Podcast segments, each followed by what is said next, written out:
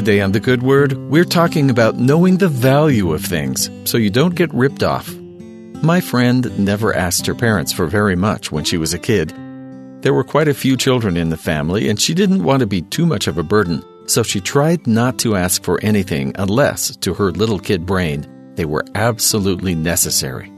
And when her favorite book character appeared in a brand new book, she knew that one was necessary for her survival. She begged and pleaded for the book because she knew just how wonderful it would be.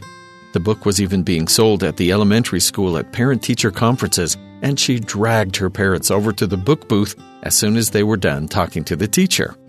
She remembers her parents exchanging a glance when they saw what had gotten her so worked up. Looking back as an adult, she realizes it was a cheap plastic cover with poorly printed lettering and barely passable artwork. In short, it was a ripoff. But they got it, and within just a few days, she was as bored with it as could be, never picking it up again. A ripoff.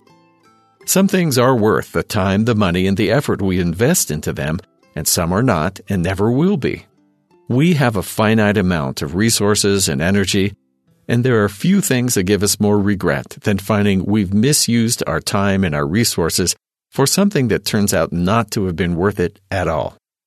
So, how do we tell the difference between what's important and worth our time and our effort and what isn't? The best way is to seek the guidance of the Lord and to make His priorities our priorities. In chapter 9 of 2nd Nephi, in the Book of Mormon, we hear the difference between the foolish and the wise stated very simply. The foolish seek after things that have no value to them, even if they are costly, while the wise find those treasures that cost them no gold or silver, but have a worth far beyond this world. Here's how it reads Oh, that cunning plan! Oh, the vainness and the frailties and the foolishness of men! When they are learned, they think they are wise, and they hearken not unto the counsel of God, for they set it aside, supposing they know of themselves. Wherefore their wisdom is foolishness, and profiteth them not, and they shall perish. But to be learned is good, if they hearken unto the counsels of God. Come, my brethren, every one that thirsteth, come ye to the waters, and he that hath no money, come buy and eat. Come buy wine and milk without money and without price. Wherefore do not spend money for that which is of no worth, nor your labor for that which cannot satisfy.